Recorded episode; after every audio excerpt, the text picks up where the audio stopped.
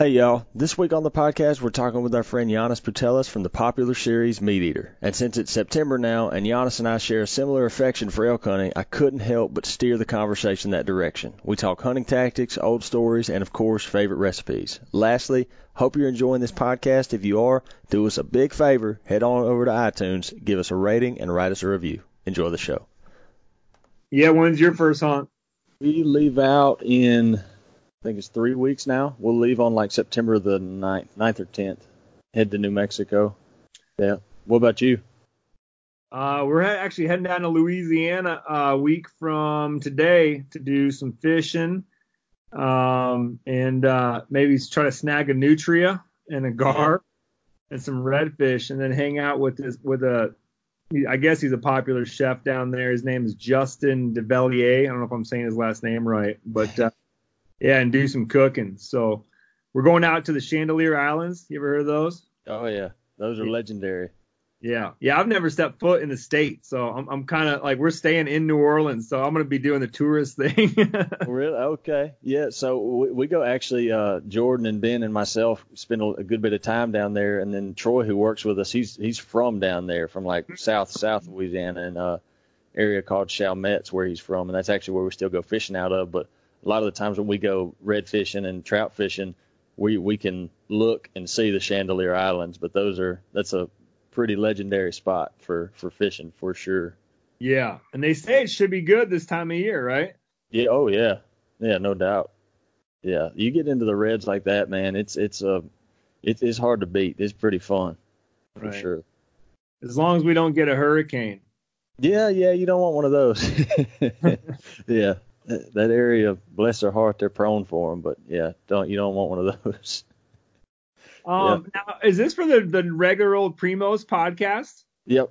Yep. Okay. For sure. So you're like, you're like the main host. You host the show and then have guests, other people from Primos join you. Yeah, for sure. We like mainly what we do is, is, uh, like during the season, like when we're traveling and stuff, it, it can get kind of a pain to, cause I still primarily do videoing and all that kind of whatnot. So yeah. it, it's, it becomes more of a struggle to work in like guests. But during the summer when we're not traveling, it's a lot easier. And then, you know, like pre-elk season, like we'll, I mean, we'll start working like planting food plots at Cottonmouth within the next week or two. But it's still pretty easy for me to cycle people in. But yeah, yeah, I've been, uh, we've been doing it for about a little over two years now. So. Cool. Yeah. And congrats on finishing school, man. That's sweet. Dude, I appreciate it, man. It was a, uh, Like I tell everyone this this story, like uh, I went into uh, the Primos headquarters, never stepped foot in there before. The first time I ever met Will and shook his hand, you know, so I was like, you know, I was like, oh, it's Will Primos, you know. Yeah, and, starstruck. Uh, I would be the same way. I've never, exactly. I've never shaken his hand yet either. And when I get to, hopefully one day, I'll be the same way. Yeah, it, it's, a, you know, it's like a, it, someone I'd grown up as being a hero of mine, still is, you know. But uh, we I was interviewing for the job, and he looked at me. Like in the middle of the interview, just kind of cut everything off. It was like, I'm not going to hire you if you don't promise you're going to finish your school. I was like, I will finish my school, sir. Nice. Oh, yeah. It's been about five or so years in the making, plus the time I was already on campus, but it's over now, thankfully. Oh, that's fast, man. I'm on like the uh, fifteen-year plan, so. Uh... I heard that. I My, heard... My sister-in-law just moved to town. I started teaching at the uh, at the university here, and so I was hitting her up last night. I was like, I wonder if you could help me out there with tuition, you know? Because I know if you're like if like anybody with like next to kin, I think gets free tuition since she's yeah. a professor there, you know? So I yeah. don't know. It's a lot to take on, man, when you got a couple little kids running around the house. I can't imagine, man. Look, I thought I had a lot to deal with. Like, I got to the point I wasn't even taking classes in the fall because fall is for sure the busiest time that we have. And I tried to take an online class, and it yeah.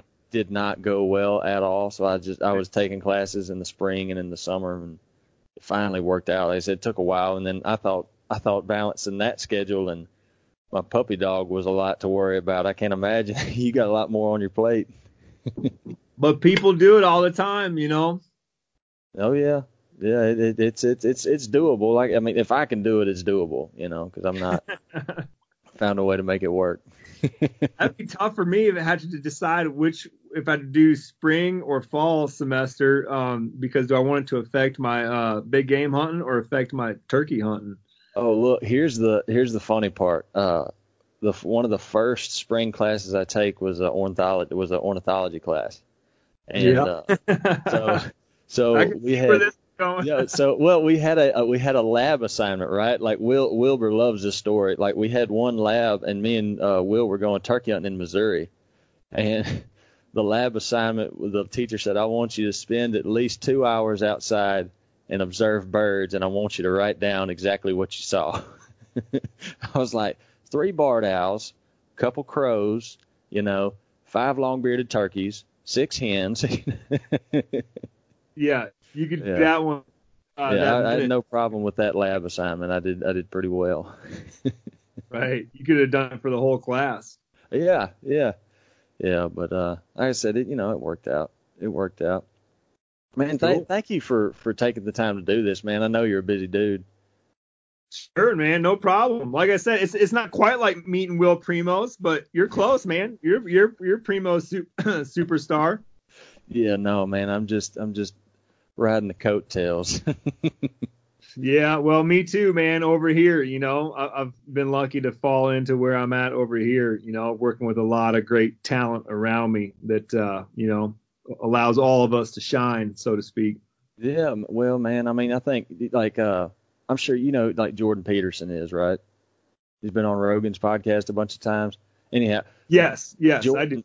He said something that I really liked one time. He said, because uh, someone was asking him about like all these, you know, profound things that he comes up with to say, and he says, "It's not like I invented these ideas. I'm just, right. you know, I'm just," and that's that's the way I feel. You know, I'm like, it's not like, you know, I'm just like, even the stuff that I learned before I got to Primos, a lot of that I got from watching Will Primos growing up. So I'm just a sure, man. All uh, information is just handed down. You familiar with J J. Kale? You know who that is? I do.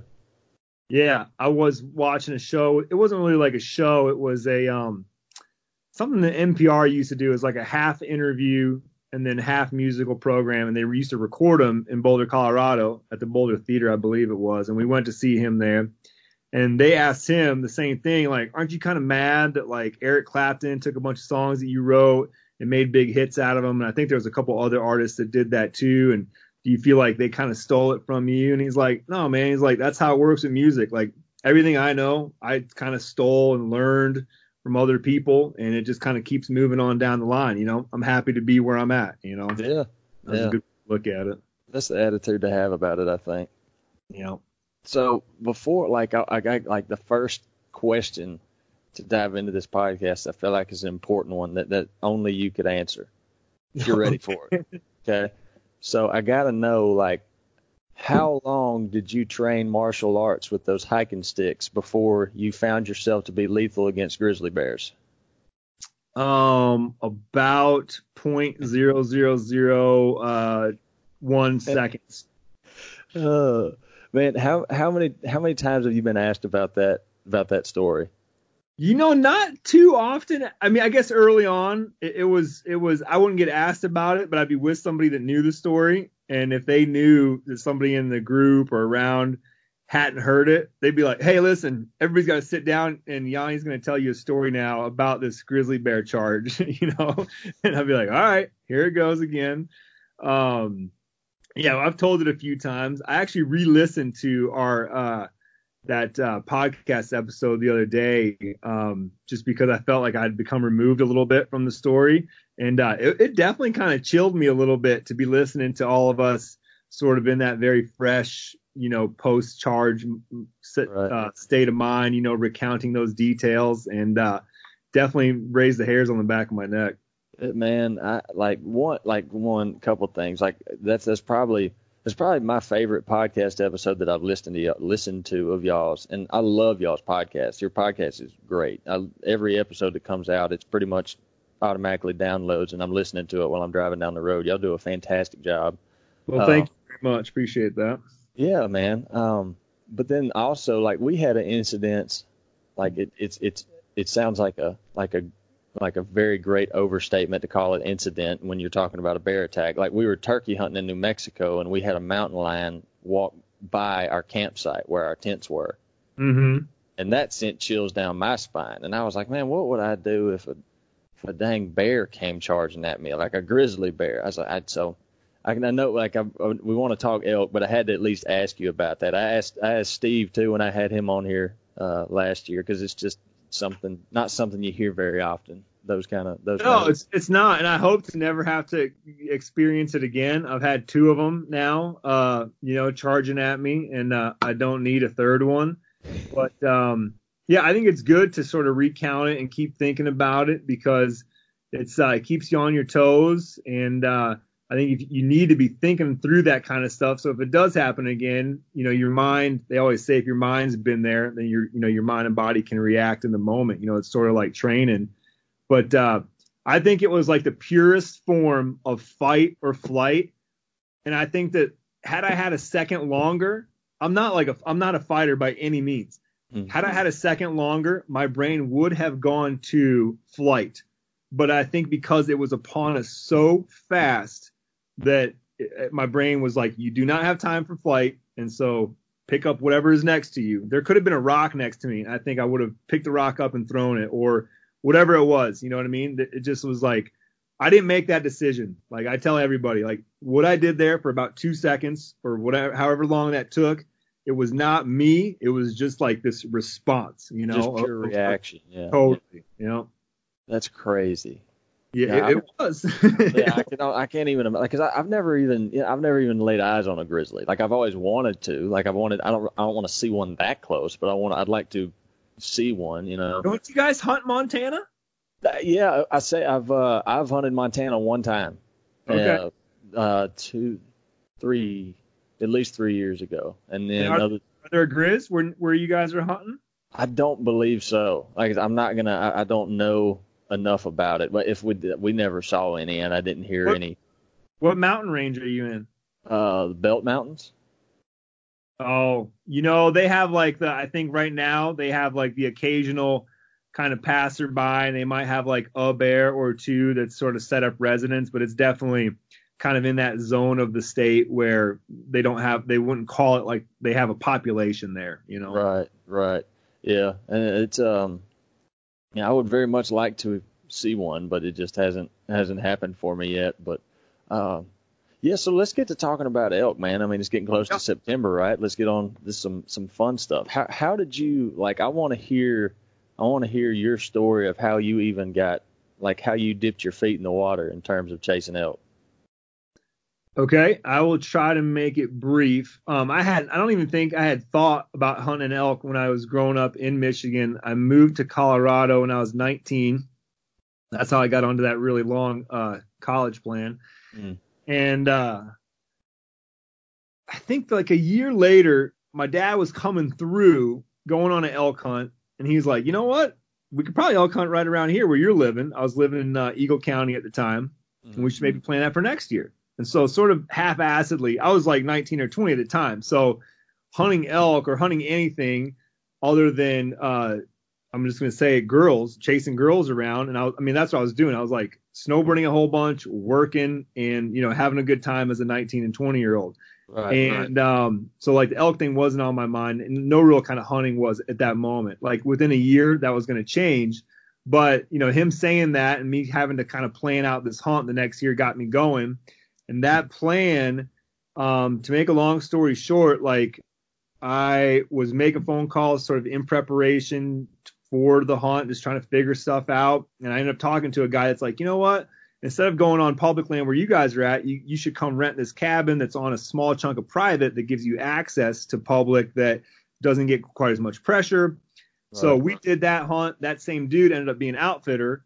And the next year we had a good time on the hunt. The next year he says, hey, um, I'm glad you guys are coming back. How about for the rest of the seasons? You know, Colorado was broken up with to like a month of archery, you got a month, a week of muzzleloader, and then you got four separate rifle seasons. He said, outside of the one rifle season you're coming, how come? Why don't you come up for the fall and uh, start learning to be a guide? And uh, I was like, great, that sounds like a good time, you know? Yeah. Um, and so Uh, what he actually meant by that is, why don't you come up and um, stain down a bunch of my cabins that we have up, up here and help me fix everything up.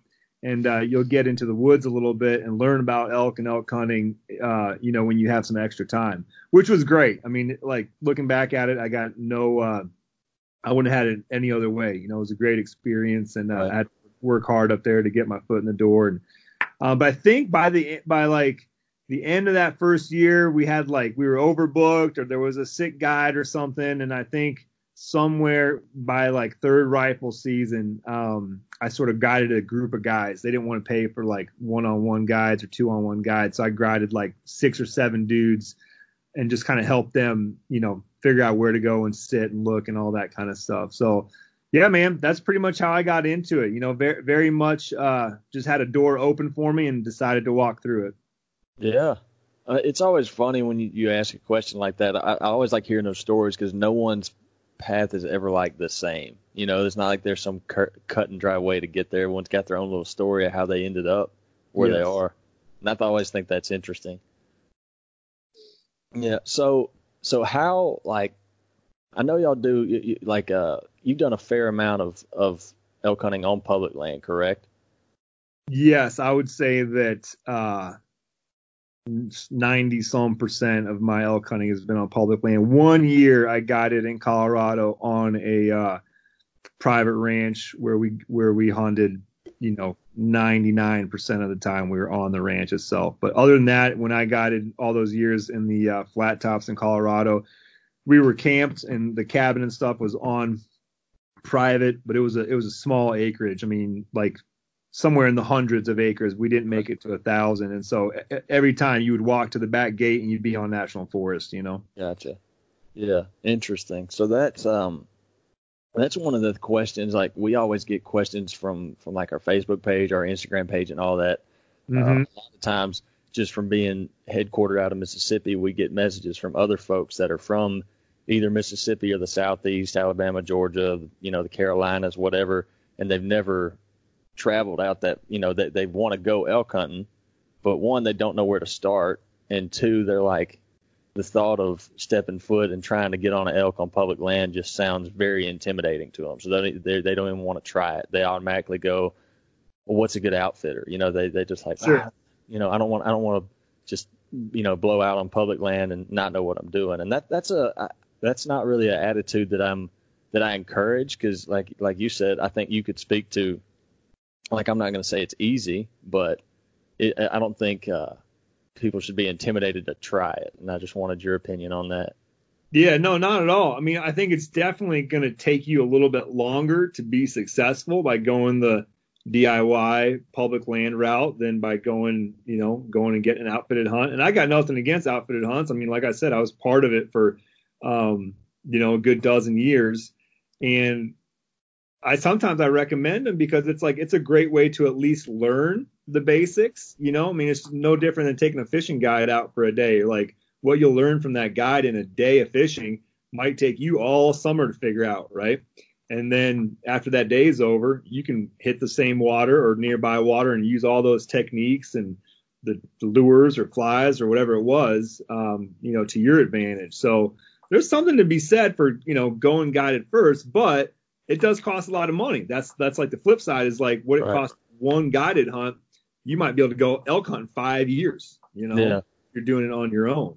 Um, but yeah, I think you just got to have a little bit of grit and uh, just get after it. It's just going to take more work and more um, more work ahead of time, right? More pre-production, uh, you know, doing your, you know, scouting and just making lots of phone calls. Um If I was going to give anybody a tip that I think that they don't do often enough, and I'm guilty of it myself. I mean, even just getting ready for hunts that we're going to do and shoot for Meat Eater, the television show, is like just making phone calls and calling local biologists and the game wardens and uh, whoever, you know, some kind of researcher. Maybe there's a grad student that's working on some elk project or bear project or whatever, you know, and just hammering that research. You can get so much information, you know, just on the internet. It's out there, you know.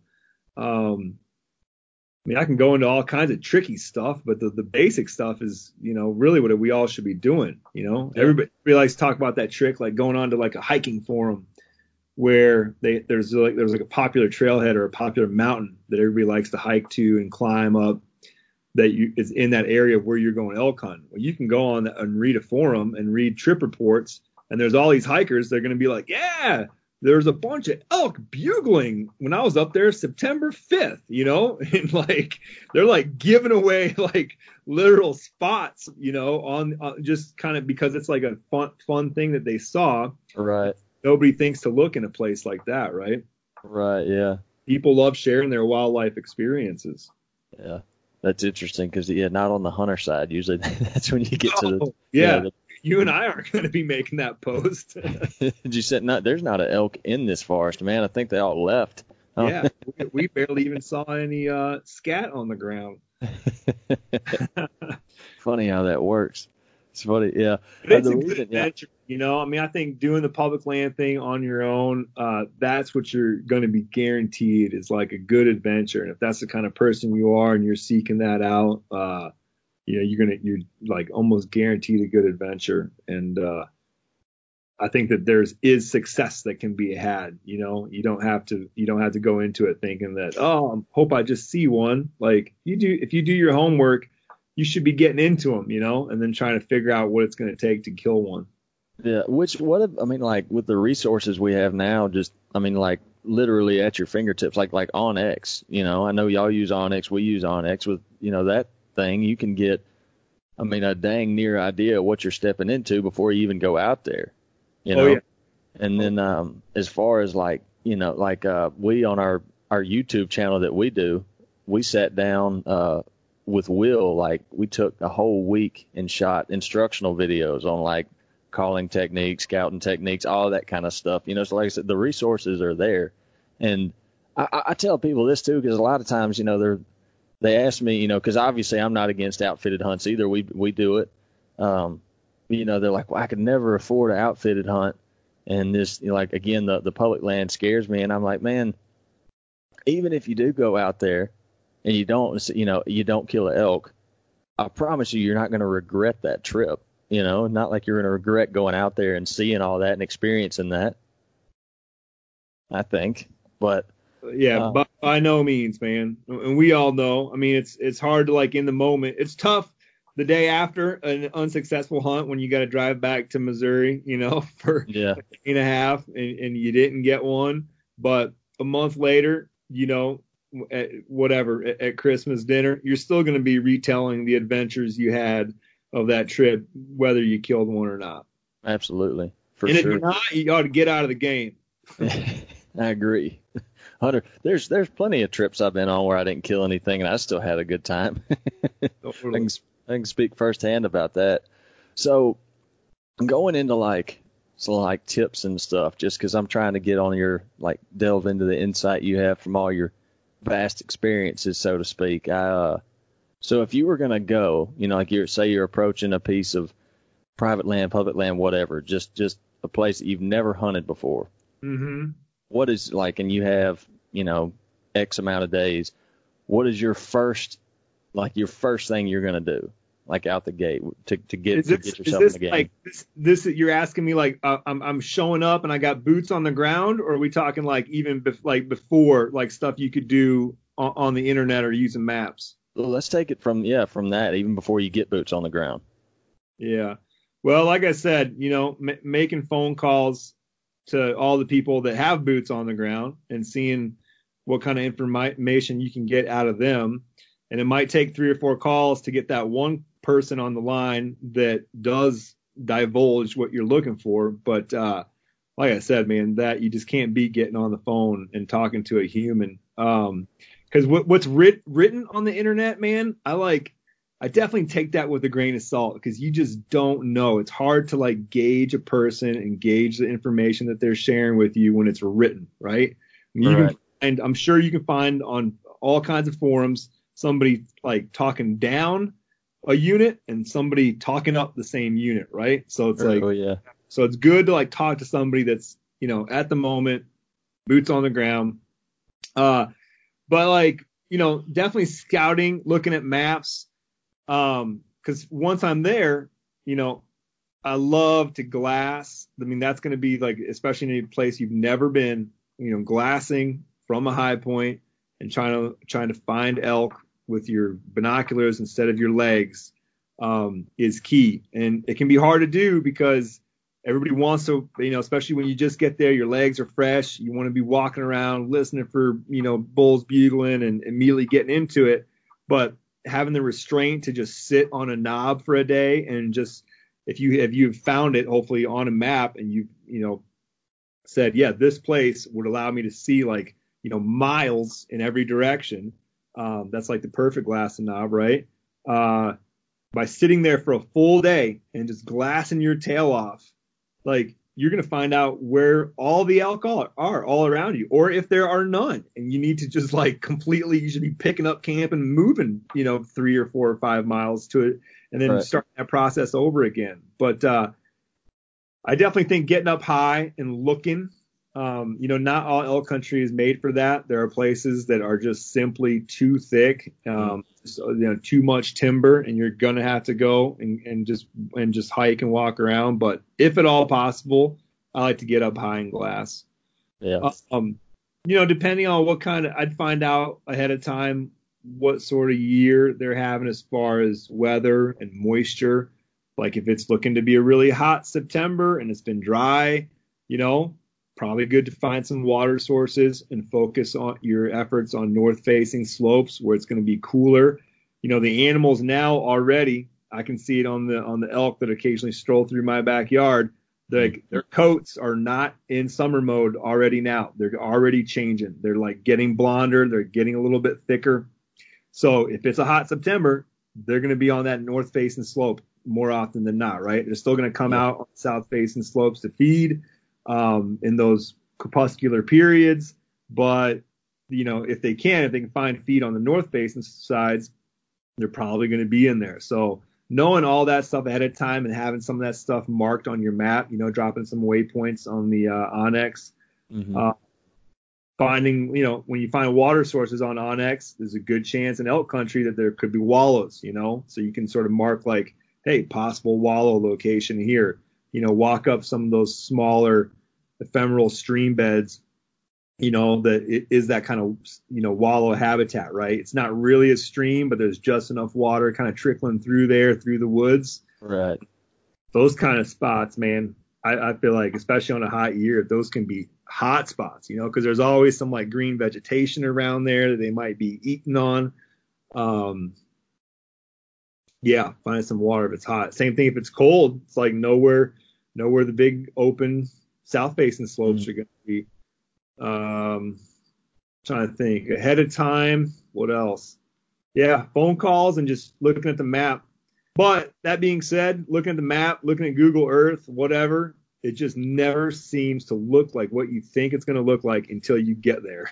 Yeah, that's the true thing. That you can get a good idea, but it's not. A, you still, it's, it's different when you get your boots on the ground. I know that for a fact. I, I always like to like I like to ask you that question because we put a lot of emphasis on scouting beforehand. Like the place in Mexico, Primos has hunted there for the past. Since before I've been working there, and we yep. still will take one or two days and scout and just try. I mean, we kind of have a pretty good idea where they're going to be, but there was, there was one year, it was actually two years ago when I, when I had my first archery tag, we got up there to one, there's a spot where every other year there were always elk there, always, always, always. We got up there in glass, not an elk in sight. We're like, well, that's interesting. You know, good, mm-hmm. good thing we know that, but um, we always, like I said, when we're when we're talking to these people that, that ask us these kind of questions, you know, I, I want them to have a good hunt, right? And I can't tell you how many times you hear about someone they just they didn't do that much pre-work, and then they just show up and they start hiking around and then blowing a bugle, hoping to hear a bugle back. And maybe that works. I just don't think that puts you in the most. I don't think that gives you your best bet. You know, no, what I mean? It's very inefficient, and like I think the one of the main things that people don't think about that and why that works against you is that. Even us that live in the mountains and are, you know, training for an elk hunt and running around and trying to hike all summer and whatever, when you go into an actual elk hunt where you're hiking mountains every single day, hills, mountains, whatever, even if it's a couple miles in and a couple miles out, those days add up very quickly. And like, I don't do that now, right? I might go for a run two, maybe three days a week. Maybe I get a hike in once a week. So I'm not used to like the repetitive day after day. So when you just jump right into it and, and you basically burn your, you, you cool your jets, as we say, right? You like burn your legs out in the first day or two, and then you like, you start to lose motivation. So it's good. Like you guys are doing it where if you can show up even like before season starts, and that way you don't, you're not even tempted to try to walk around with your bow and your bugle tube. And you just like, you focus more on like, and have like a scouting mentality of like, okay, let's just assess the situation. Let's get an idea for what the country looks like, you know? Um, Because then you're just not wasting time, like you said, walking around the woods, blowing bugle tubes. Yeah, which I, you know, I get it, right? Especially if you if you watch almost any elk hunting show on T V, everyone wants. It's the same reason, you know, uh, it, kind of the same appeal. People want to go turkey hunting. You know, they see that calling aspect of it, and that's what they want. Which I get that. That's one of my favorite parts about it. But it's that pre-work you do ahead to get yourself in the position to get to where you can experience all that fun stuff, the calling stuff. That's right. You, you got to find the elk before you can call to him. Yeah, exactly. Or put you in a situation where calling's going to hurt you, you know, if you just don't know, don't really know what's going on, which, which would bring me more to, I guess, to my, to my next topic. Like, um, I always find myself talking about, I like to, I like to concentrate on like common made mistakes, you know, mm-hmm. uh, and like, how, how do you like say, I mean, you, you've located elk, you're your own elk, whatever. And you're at the point, you know, you're going to start boots on the ground. You're going to start hunting them. How do you gauge, you know, am I going to call at all? I'm, I'm going to call aggressively. How do you start gauging how you're going to approach how you're calling to them? Hmm. It's probably going to differ a lot what, depending on how much, how intimate I am with the land and the animals on it. You know, where we got it in Colorado, we were pounding the same herd of elk, the same elk day after day after day, you know, for over two months, right? Right. So I'm going to treat those guys a lot differently, right? Because you don't want to, as a guide, you don't want to blow them out of the country. You need them there for the clients, right? So it's going to be a much softer approach. Mm-hmm. Uh, you're going to do a lot less pounding on the ground with your boots because you don't want to be spreading scent all around the woods and just sort of, of leaving a big imprint that, you know, that, that you're in there. You want to l- let those elk rest and, and be very tactful about when you approach them. But if I'm ro- cold rolling into a spot and I've got five days to hunt, I'm going to be much more aggressive. Mm-hmm. Um, I'm not going to necessarily wait for them to be calling or bugling for me to start uh, doing that. And I think that, you know, if I can't find them with my eyes, with my glasses, and when I say glasses, I mean binoculars. Right. Uh, I'm definitely going to try to use bugles and loud call, cow calls to, as a uh, locator. Um, you know, people, most people I think have the assumption that you can only locate with a bugle and get a bugle back. But, uh, you know, open read cow calls like uh, the Hyperlip single uh, is probably the first one. I used to do that on a lot. Uh, Carlton's Estrus Wine. Now I use uh, Phelps's. Um, mini Astra's call, you know, with the with the those are the ones that had the mylar reed to stick out on top of the board. Mm-hmm. Uh, you can make a loud cow call with those, and you can really like sort of, I like to say it's sort of like you can almost hear it kind of bouncing off the trees, right? Yeah. Like that right. Sound just like really gets out there, and uh, you'll get bulls and cows to respond to that sometimes, mm-hmm. you know. Um, so I'm trying to think if there's an instance where like I like really would like. Uh, hunt like that if I would go around really not calling. Um, it would only be if I had found some elk and I kind of knew what they were doing and I was feeling like they weren't really being very responsive to calls, like either the bulls weren't, you know, coming to them, maybe the rut really wasn't happening, and I had a better chance to just sort of either parallel the herd and just try to slip in and get a shot, or you know, get ahead of them and set up in sort of an ambush. Yeah. Um, I just stay completely silent um, because, you know, doing that, I mean, like the great Chuck Adams, right? I mean, right. That guy, I, I, I don't know how much, but I don't think it was, he didn't call a lot.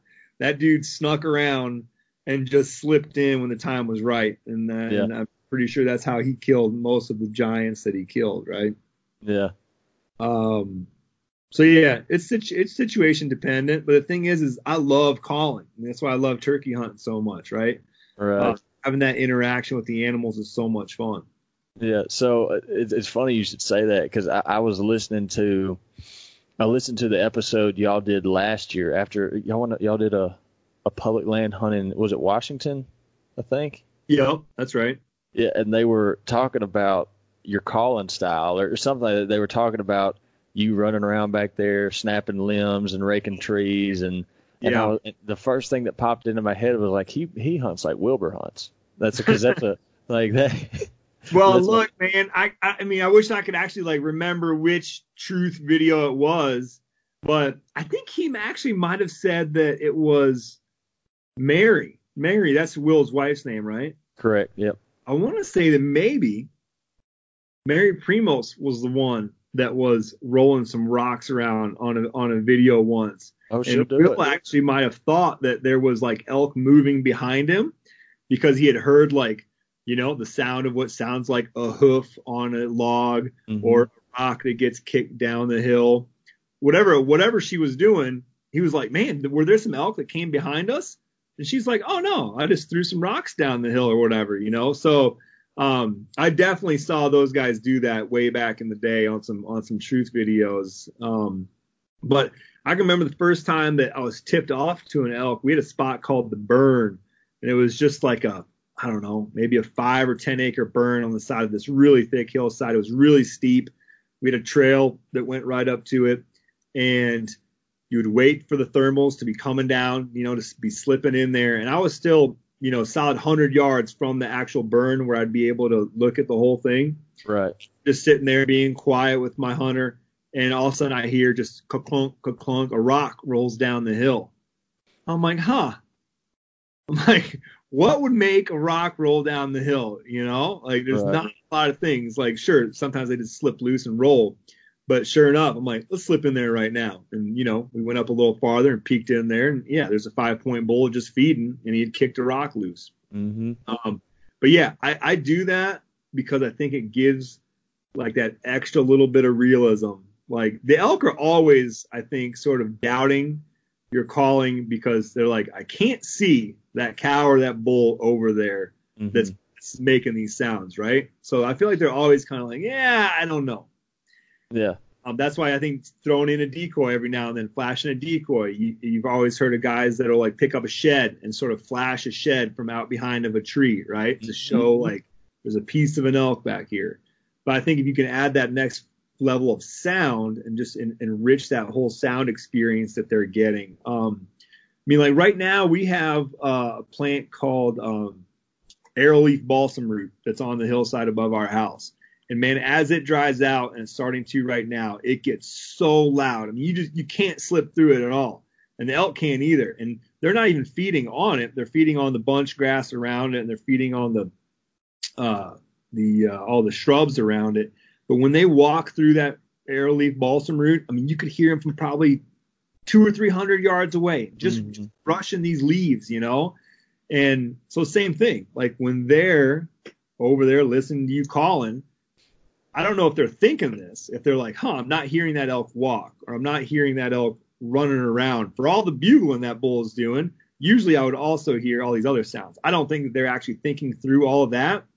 I just think that they're sort of used to hearing one set of sounds or one soundscape, however you want to put it. Right. And so when it's just the calling, again, I feel like they're, they're always doubting me. And so uh, I just like to give them every little bit of extra, you know? Yeah. Um, just trying to add that more realism to it. Yeah, exactly. And I'll, uh, you probably heard me say on that podcast, man, I used to, when I was guiding, I had a pair of gloves that it wouldn't be anywhere near cold enough to need gloves, but I would just don those gloves when I would be grabbing sticks and logs to rub trees or, you know, rake the ground or whatever it might be, just because if I didn't, man, my knuckles and fingers would just be shredded. uh, And I'd peel off layers of clothes because I felt like if I wasn't sweating, I wasn't making enough yeah. noise. You know? Oh, yeah. That's what, that's part, man. Like, cause, uh, again, like as soon as I heard that, cause if you, if it, it sounds like the way, like if you ever like witnessed Wilbur or Miss Mary call in an elk, it sounds like exactly what you just described.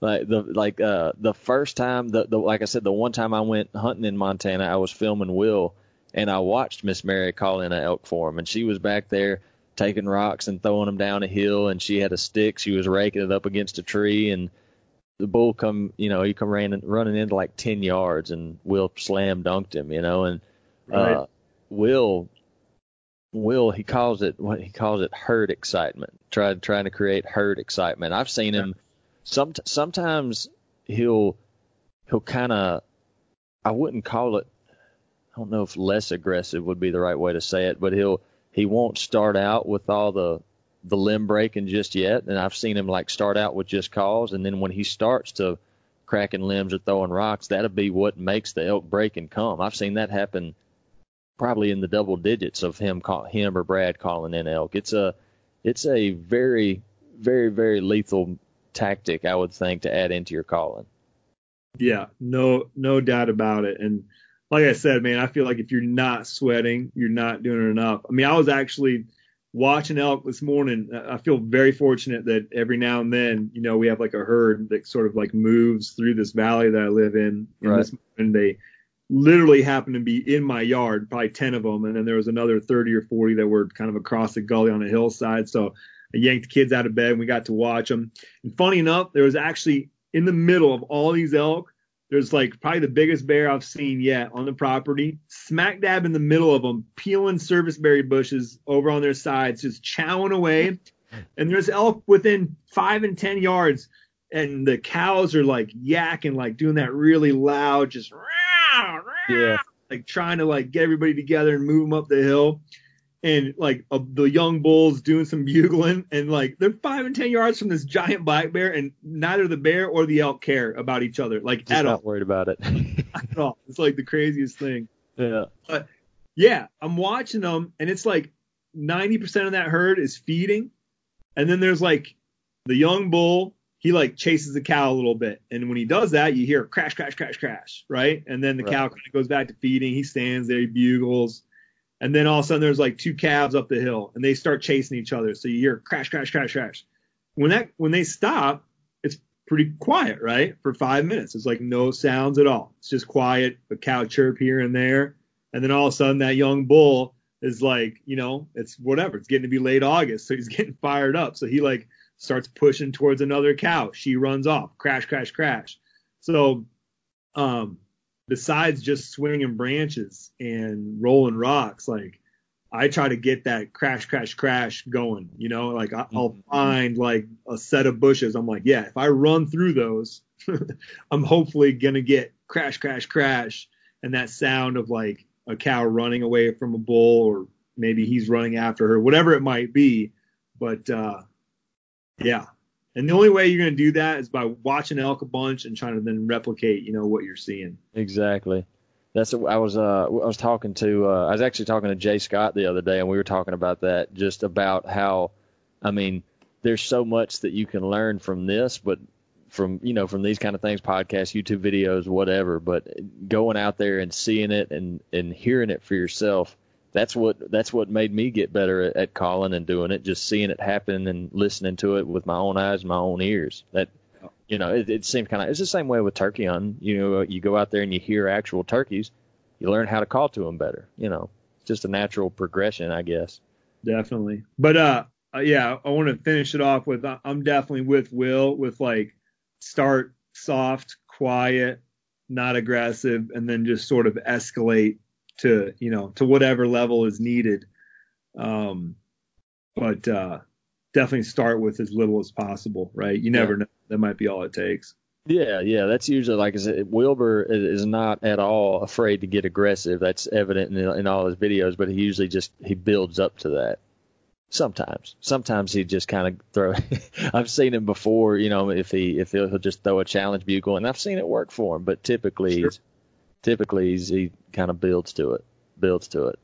And a lot of that might depend on how much time is left, you know? I mean, if yeah. it's you only have thirty minutes before dark, and it's like the second to last day, you know, like, then get after it, right? Yeah, yeah. The one, the one instance I was thinking of when I said that, um, we were actually hunting, and Troy, Troy was the only one with the tag left, and we, it was our like last last full day that we had, and mm-hmm. we've been hearing some elk, and we got the spot we wanted to call, and Will just right off the bat threw a challenge bugle at them, and then the circus show began. It was like a what did y'all y'all also? I, I keep referring back to that podcast. There's a term y'all used, a, a rut ball. And yeah. The, yeah, I was like, yeah, I understand. When y'all started explaining what that was, I was like, yeah, I've, I've, I've experienced that before. I know what they're talking about. It's pretty incredible. It is, man. It is. I, you just hope for that, right? Like one, one of those every year kind of makes me happy to just kind of get in the middle of. Um, I think you guys have called it maybe, or what was his name? Was it Jim Horn that used mm-hmm. to? Some yeah Primos videos, and he called it like the magic circle, maybe. Yep. Yeah. Yeah. And, yeah. Uh, yeah, man, I'm all about being in the middle of that magic circle. oh, it, it's something. It would happen to us last year, and it, it was something about like I like I was filming Will. Um, well, all of us were there. I just happened to be running primary camera, and Will shoots this elk, and then he kind of runs off, and we all just kind of sat there and gathered ourselves. But while we were sitting there, I mean, you know, when you get in one of those magic circles, you're kind of just picking them off the outskirts, and there's so much madness and elk rut craziness going on, they don't really, you know, a bull running off doesn't really phase them. And so we're sitting there, hadn't gone and looked for Will's bull yet. In the middle, we're just hearing all this bugles and cows and sticks breaking and them just doing their elk thing. It's absolutely incredible. The kind of stuff that just, you know, when you go to sleep, you hear it in your, in the back of your head. It doesn't leave you. Yeah.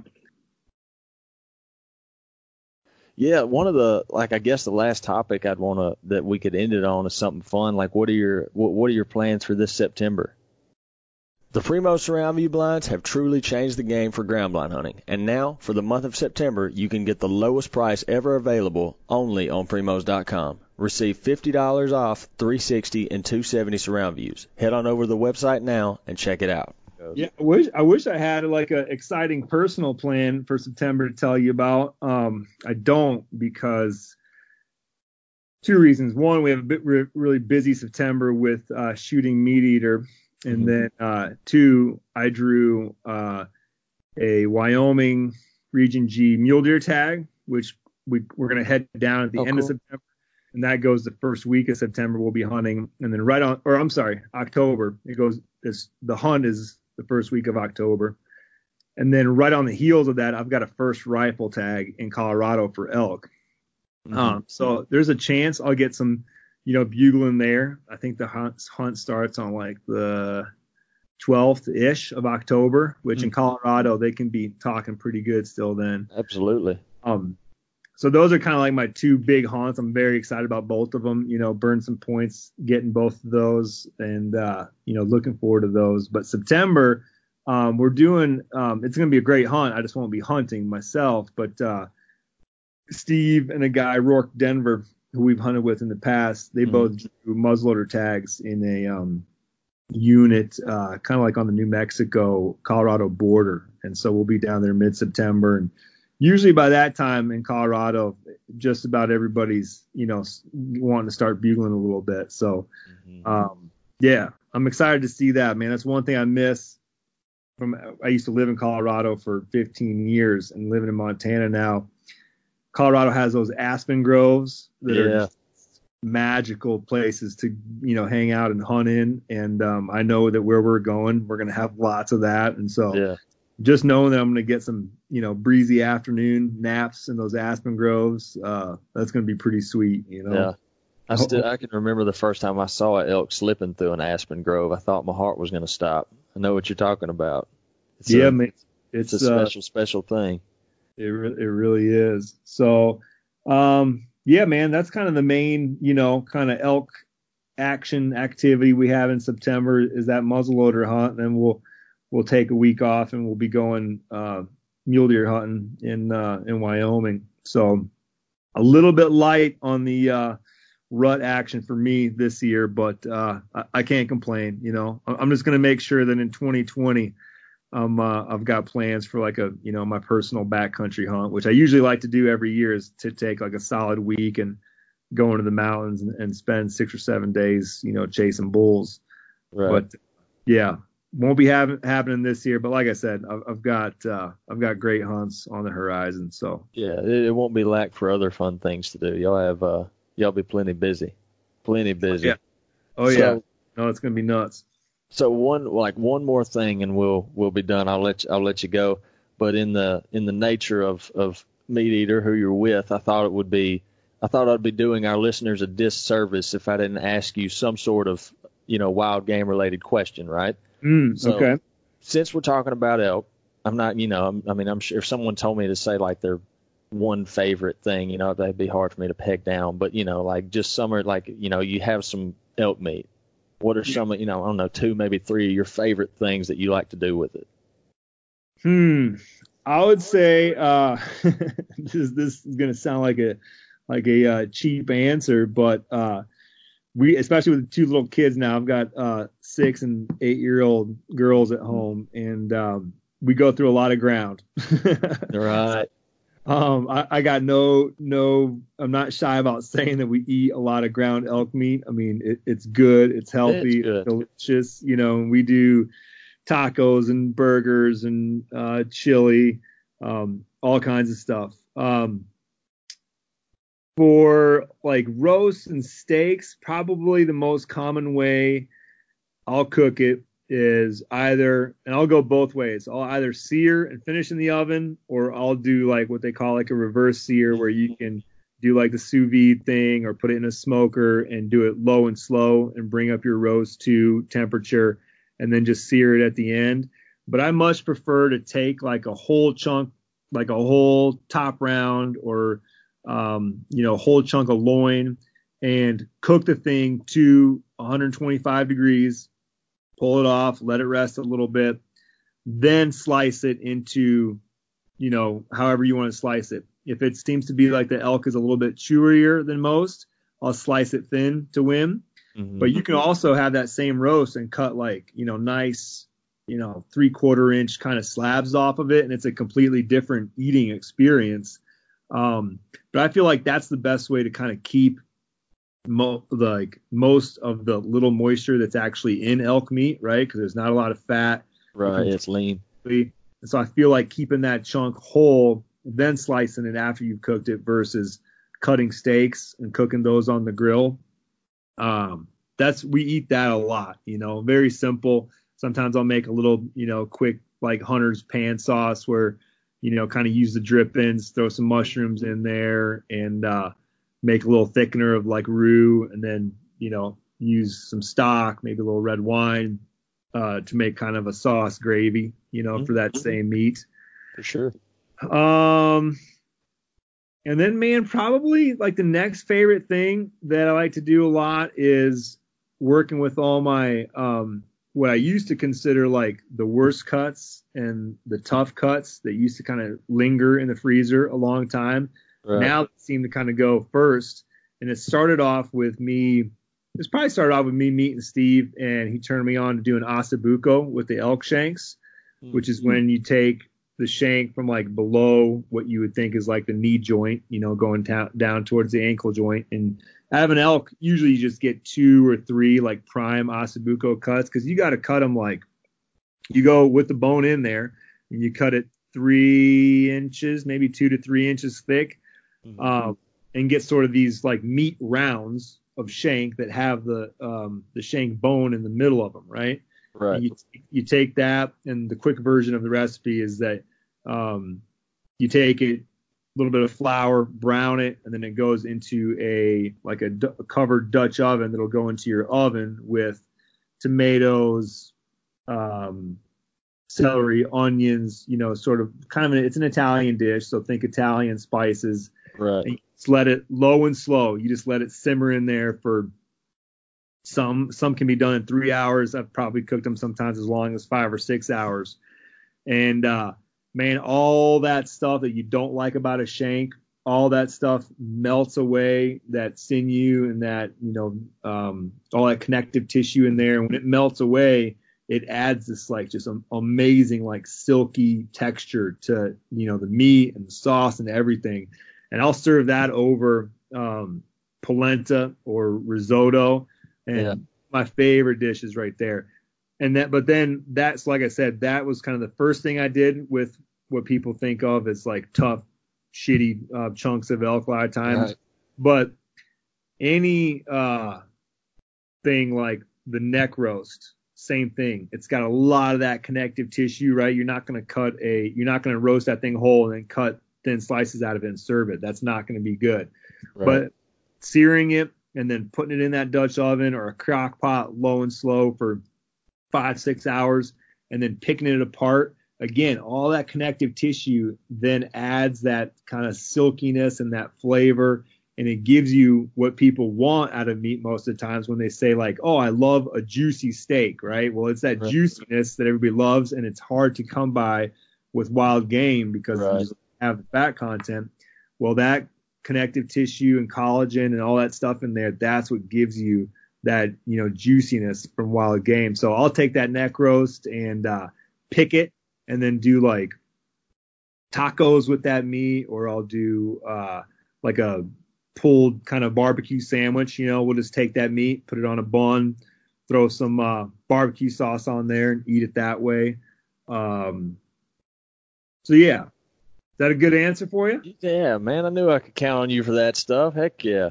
Yeah, see, if if I wouldn't ask you that question, look what I'd have missed out on. I'm gonna try some of that. that I'm gonna try some of that this elk season, Lord willing. What's that? That that it, I can't. What what? How do you pronounce that? The Italian one? Uh, Ossobuco. Ossobuco. Yeah. Yeah, I'm gonna do that. S O B U C C O. I think there's two C's at the end. Ossobuco. Um. Yeah, I wanna. I believe that Ossobuco means like hole in the bone or hole in the meat or something like that. Um, because, yeah, when you look at that disc, you know, you can see that the bone kind of has that hole in there, you know, that has the marrow. I'm sure that that marrow that's in that bone also adds a lot of flavor to it. Oh, but yeah. No doubt. Yeah, it's actually one that it sounds difficult. There's pro- There is a, a fair amount of prep that is involved to it. But once you get everything into that pot, you really can't mess it up. The only way you can mess it up is if you crank the oven to three fifty and then just like boiled it, right? Right, um, yeah. Adding too much heat will also dry it out, and it's not going to like just start to fall apart like you want. I mean, it's really no different than doing a uh, doing a pig overnight, right? On, on a on a smoker, right? Like it takes all, all night, man, and just you just got to apply that slow heat to it. Um, but yeah, once you get it in there and get it going, yeah. Like you can't mess it up. And once it's tender, you've got like then you've got like a space of hours before you're sort of going to get beyond a good product, right? You can leave it in there and let it cook. As long as you check on it and all the moisture hasn't evaporated, you can, you know, add in a little stock every now and then. But you've got a long window of it being good before you're going to break into it being so- something bad again, you know? Right, right, right. But I, I would try it, man. If you've ne- if you've never done the Ossobuco, that would be like my number one thing to say. Yeah, make sure like, because I noticed you guys pack out your shanks because I saw a picture of you guys with elk legs sticking out of your quarters, which the truck must have not been too far away because I always chop those lower legs off if I'm going to be packing them more than a couple hundred yards. So you guys must have been close to the truck. But if you're packing out bone in quarters, like. That's the perfect opportunity. Um, yeah. Here's a hot tip for you. If you like hot tips and you're like, well, how am I going to get those chunks of Ossobuco? These dudes from Alaska we hunted elk with last year rolled in, and, you know, they all hunt moose. And so they know how to break down some big critters, right? Right. They had Stanley smooth cut saws with them, every one of them. And, man, I'm telling you, I've never seen a saw go through bones like these Stanley smooth cuts. Hmm. And the, the great thing about it was that it was light. That saw was like, I mean, I don't know, a quarter of a pound. I mean, it's like yeah. a light little wood handle. The blade's only maybe a foot long. And uh, as soon as I came out of that hunt, I went down to Ace Hardware and got me a Stanley smooth cut. and uh, and uh, it's uh, yeah, I actually got to use it the other day because I picked up a um, my first ever roadkill. Little side story here, if you got another minute. Oh, uh, yeah. I'm rolling home. My neighbor stops me, and he's like, uh, you want a moose? And that kind of it kind of caught me off guard. I'm like, a what? You know? Like, well, my daughter just saw one of the calves. We had like a, a mama with twins running around the, the neighborhood valley there. And she's like, yeah, you know, my daughter just saw one of them get hit. It was like ten minutes ago. We just moved it off the side of the, you know, off to the into the ditch. And I'd never, I, I, I take that back. One time I did it with an elk and a, a buddy took the elk. But it had been smashed on the interstate by like a big truck, I think by like a like an actual dump truck. Right. And that thing, we peeled it out, and the whole thing was just purple mush. I mean, there was nothing, yeah. nothing fit for human consumption. Right. A little bit leery, but we rolled up on it, and it looked like, I mean, the truck that had hit it was still there waiting on the cops. I mean, and the truck had almost no damage to it. So I'm thinking, well, it couldn't have been that bad. And you had like a little bit of blood come out of an ear and then one broken back leg. And I'm like, well, it's probably worth it. You know, like it's worth it to give it a shot instead of just, you know, giving it to the coyotes immediately. And right, so yeah. when else am I ever going to get to eat a, uh, a, uh, a calf moose? Right. Right. Like, yeah. That doesn't happen. So, yeah. So we packed it out, and I was, I was, uh, as I was butchering it, I was using that, uh, Stanley smooth cut saw, man. And I'm telling you, Uh, that is a ossobuco making machine right there. Yeah, hot tip for the day. I like that, man. I, yeah, so uh, what you were talking about, we killed the elk that morning, and we were actually able to finagle the the Polaris Ranger through the rocks. We had about, I think it was a little bit over a mile we had to pack out, so not very far. I've done much further than that, where, yeah, those legs probably would have went if if we had to go much further. But it was, and it was, it was pretty much just side hilling the whole way. There wasn't any. Didn't have to go back okay. up over any hill, so it wasn't terrible. But, yeah, yeah man, that ossobuco. We've all, we've all done enough elk packouts that when you get an easy one, you take it. Oh, my gosh, yes. Absolutely, yeah. Yeah, we didn't. I wasn't complaining about that at all. I was like, side hilling for a mile? I got that. Come on. We can do this, guys. And that was the last hunt of the year, too, so we were all pretty wore down. We were very thankful for that for that quick packout job, for sure, for sure. No doubt. Um, well, man, look, I, I, I'll let you go. We've, uh, man, look, we broke our hour. It's all, all good, man. It was, it was fun. I appreciate you, uh, inviting me to have me on. Man, absolutely. Look, I, I'm such a fan of Meat Eater. I love what you guys do. I love the show. I love the podcast that, uh, the, the Das Boot thing y'all are doing on YouTube. I've watched both episodes. That's been great. Y'all, y'all do, y'all do a good job, man. Y'all really do. And, um, yeah, I, I know that you're busy. So, uh, thank you for the insight. I learned some. Ho- hopefully our listeners learned some. And, yeah, I think we're done, man. Thank you. Thank you for coming on. Yeah, man. Well, good luck to you in September and to all your listeners as well. Cool, man. Well, that's going to be it. We're going to wrap up. Thank you all for listening to the Speak the Language podcast.